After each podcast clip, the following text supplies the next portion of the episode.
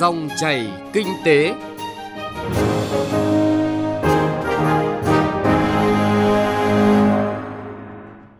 Xin kính chào quý vị và các bạn. Chúng ta lại gặp nhau trong dòng chảy kinh tế trên kênh Thời sự VV1 của Đài Tiếng nói Việt Nam. Chương trình chuyên đề hôm nay 17 tháng 7 với chủ đề Điều chỉnh quy hoạch đối với nhà cao tầng vì lợi ích của ai. Chúng tôi sẽ chuyển đến quý vị và các bạn những nội dung sau.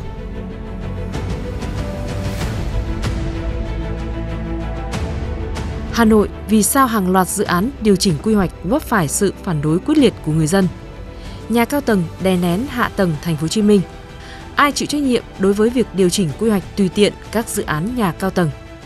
Sau đây là nội dung chi tiết.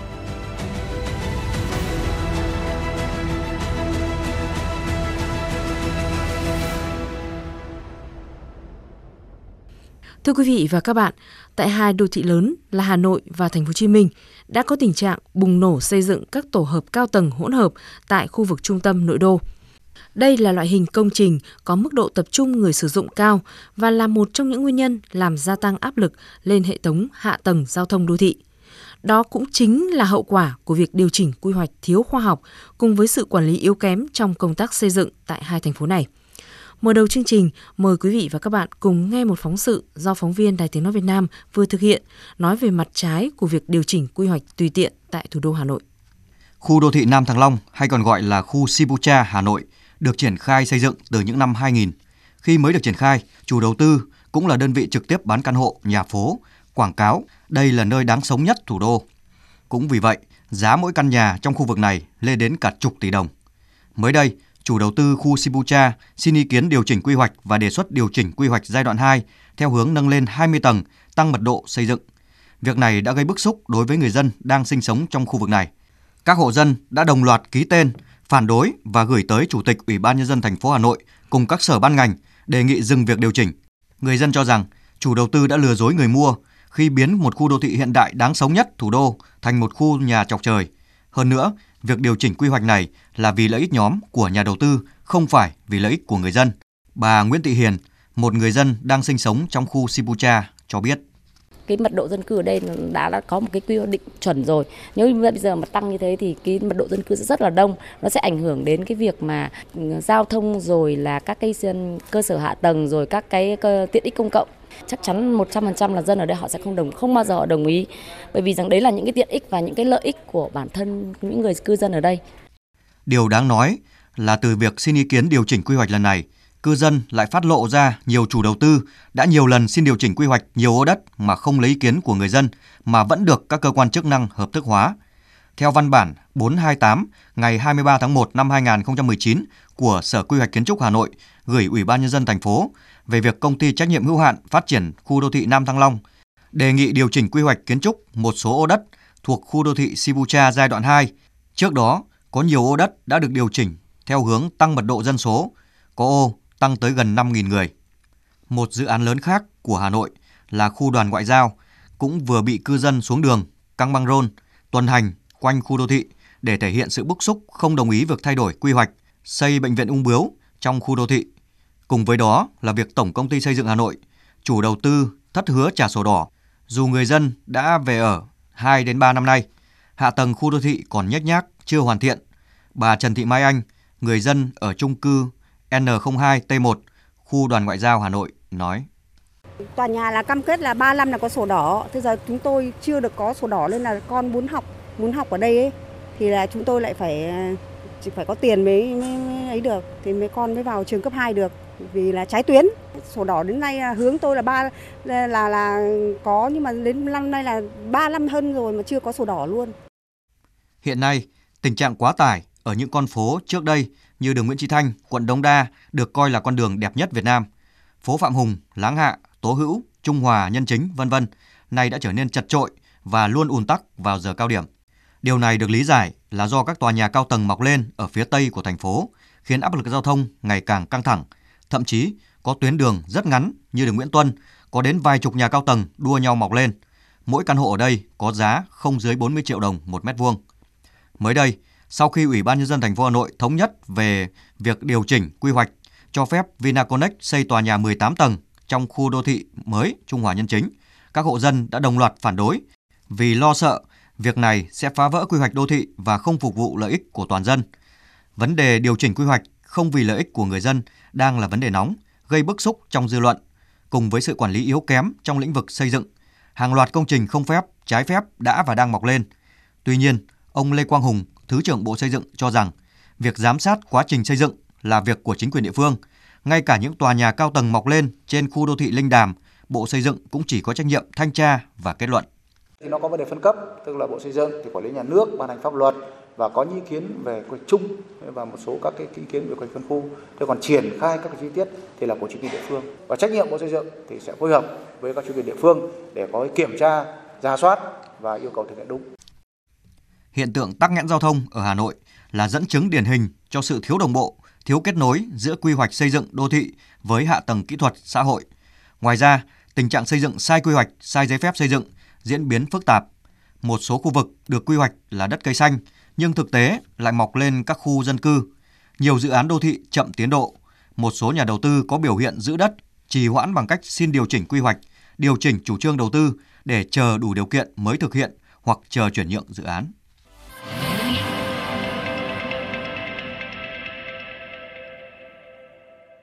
Thưa quý vị và các bạn, cũng giống như Hà Nội, tại thành phố Hồ Chí Minh, hàng loạt tòa nhà cao tầng mọc lên dày đặc ở các tuyến đường có vị trí đắc địa, khiến giao thông các khu vực cửa ngõ vào thành phố trở nên khó khăn. Giao thông chật trội là hệ quả của việc phát triển đô thị phá vỡ quy hoạch, quy hoạch lại không kịp điều chỉnh theo tình hình mới. Hơn 10 năm qua, thành phố Hồ Chí Minh đã phát triển hàng loạt tuyến đường và mọc lên dày đặc các khu nhà cao tầng dọc hai bên đường. Các tuyến đường như Nguyễn Hữu Cảnh, quận Bình Thạnh, Nguyễn Hữu Thọ, Huỳnh Tấn Phát, quận 7, dọc bến Vân Đồn, quận 4, Phạm Văn Đồng, Thủ Đức, xa lộ Hà Nội, Mai Chí Thọ, quận 2, đang gánh một lượng lớn các dự án nhà cao tầng.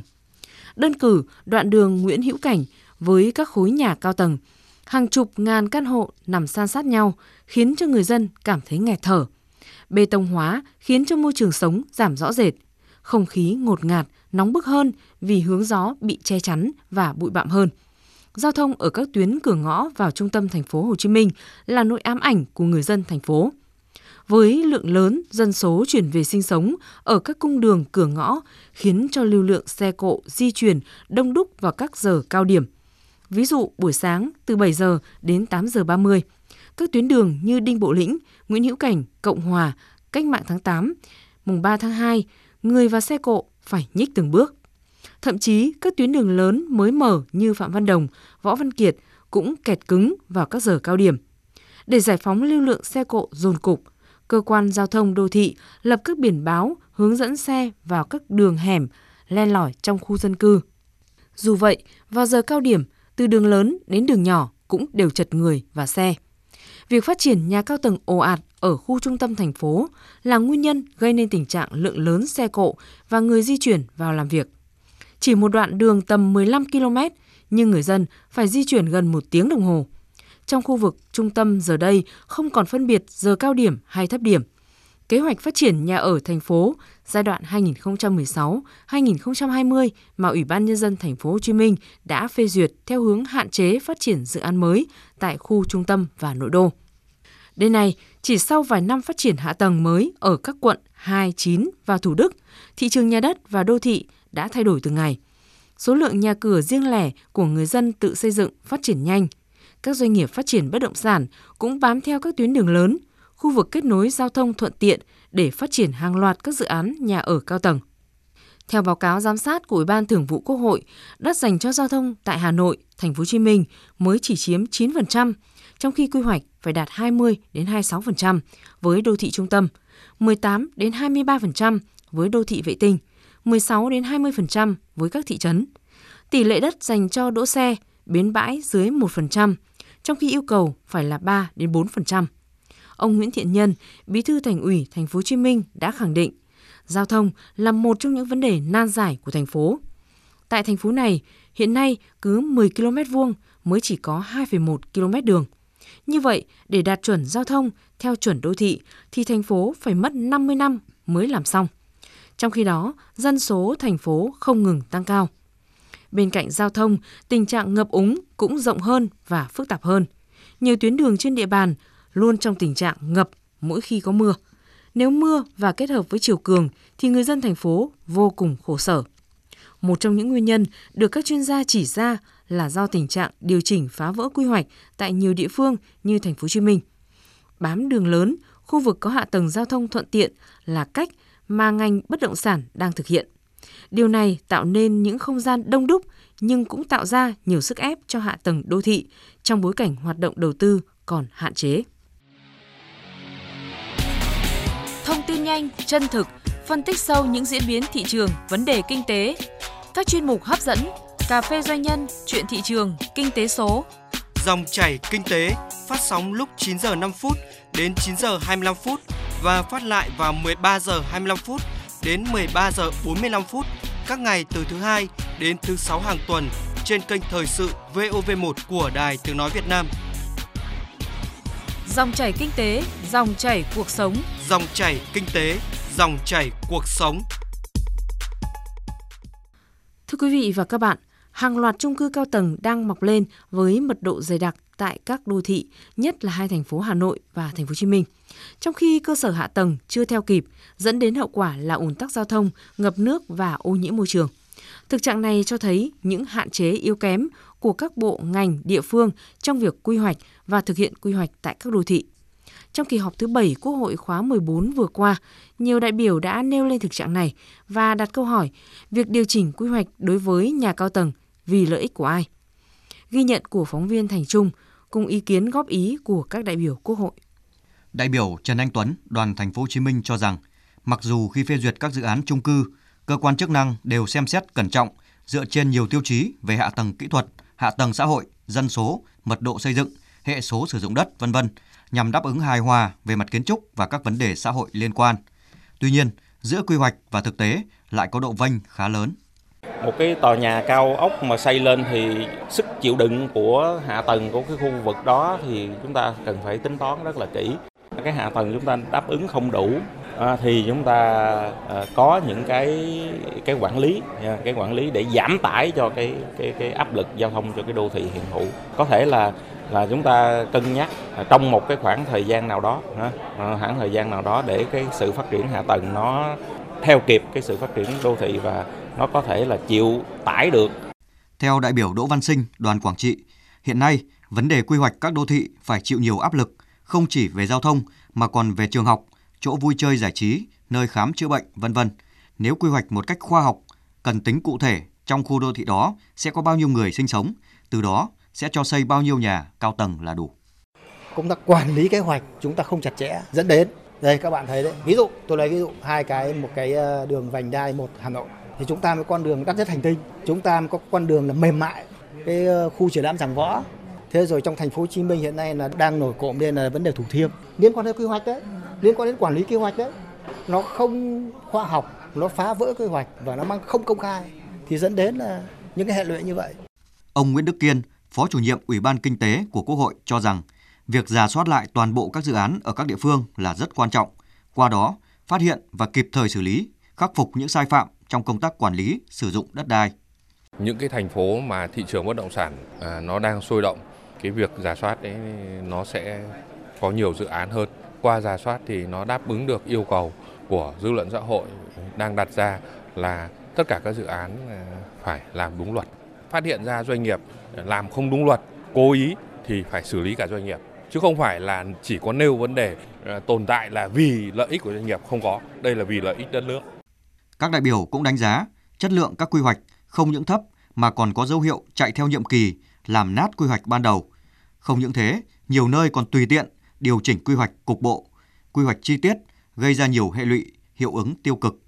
Cả nước có 1.390 dự án điều chỉnh quy hoạch từ 1 đến 6 lần. Quy hoạch được điều chỉnh luôn có xu hướng tăng tối đa lợi ích nhà đầu tư, giảm tối đa các tiện ích công cộng, lợi ích của người sử dụng như tăng số tầng, chia nhỏ căn hộ, tăng mật độ xây dựng, giảm mật độ cây xanh.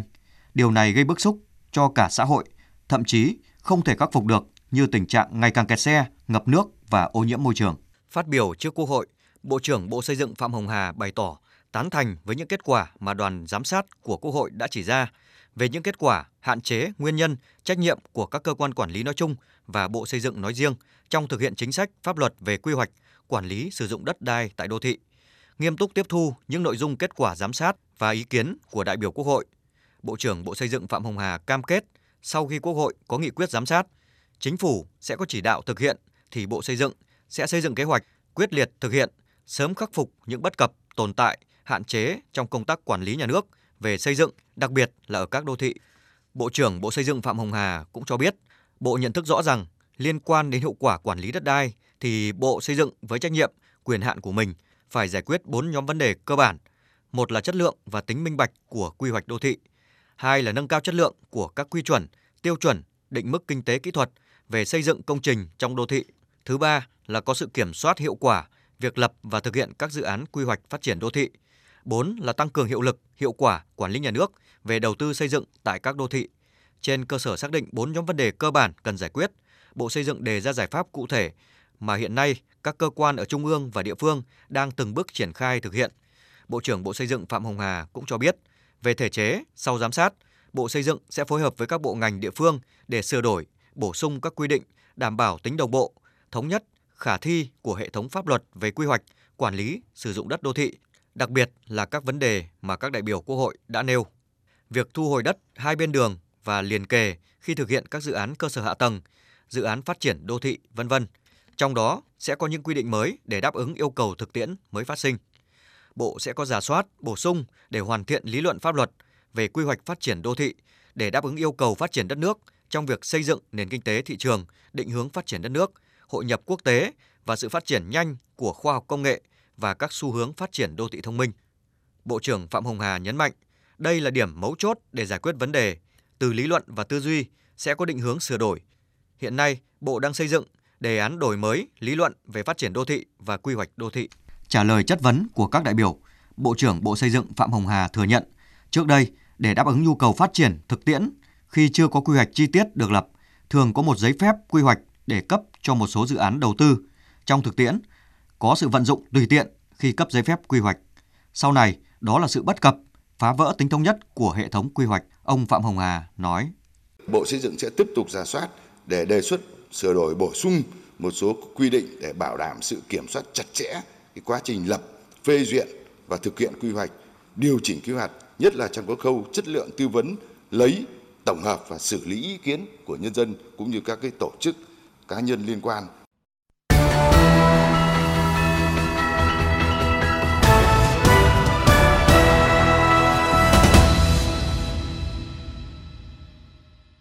Thưa quý vị và các bạn, cũng từ tư duy quản lý tùy tiện, thậm chí cố tình của một số người được Đảng và Nhà nước tin tưởng trao trọng trách quản lý, thay vì giữ gìn để biến nó thành nguồn lực phát triển kinh tế, thì lại lợi dụng để mưu cầu lợi ích riêng tư. Câu hỏi được đặt ra là ai phải chịu trách nhiệm trong việc tùy tiện điều chỉnh quy hoạch trong suốt một thời gian dài? Bộ trưởng Bộ Xây dựng chưa có câu trả lời thỏa đáng. Nội dung vừa rồi cũng đã kết thúc dòng chảy kinh tế hôm nay. Chương trình do biên tập viên Thành Trung cùng nhóm phóng viên kinh tế thực hiện. Xin cảm ơn quý vị thính giả đã quan tâm theo dõi.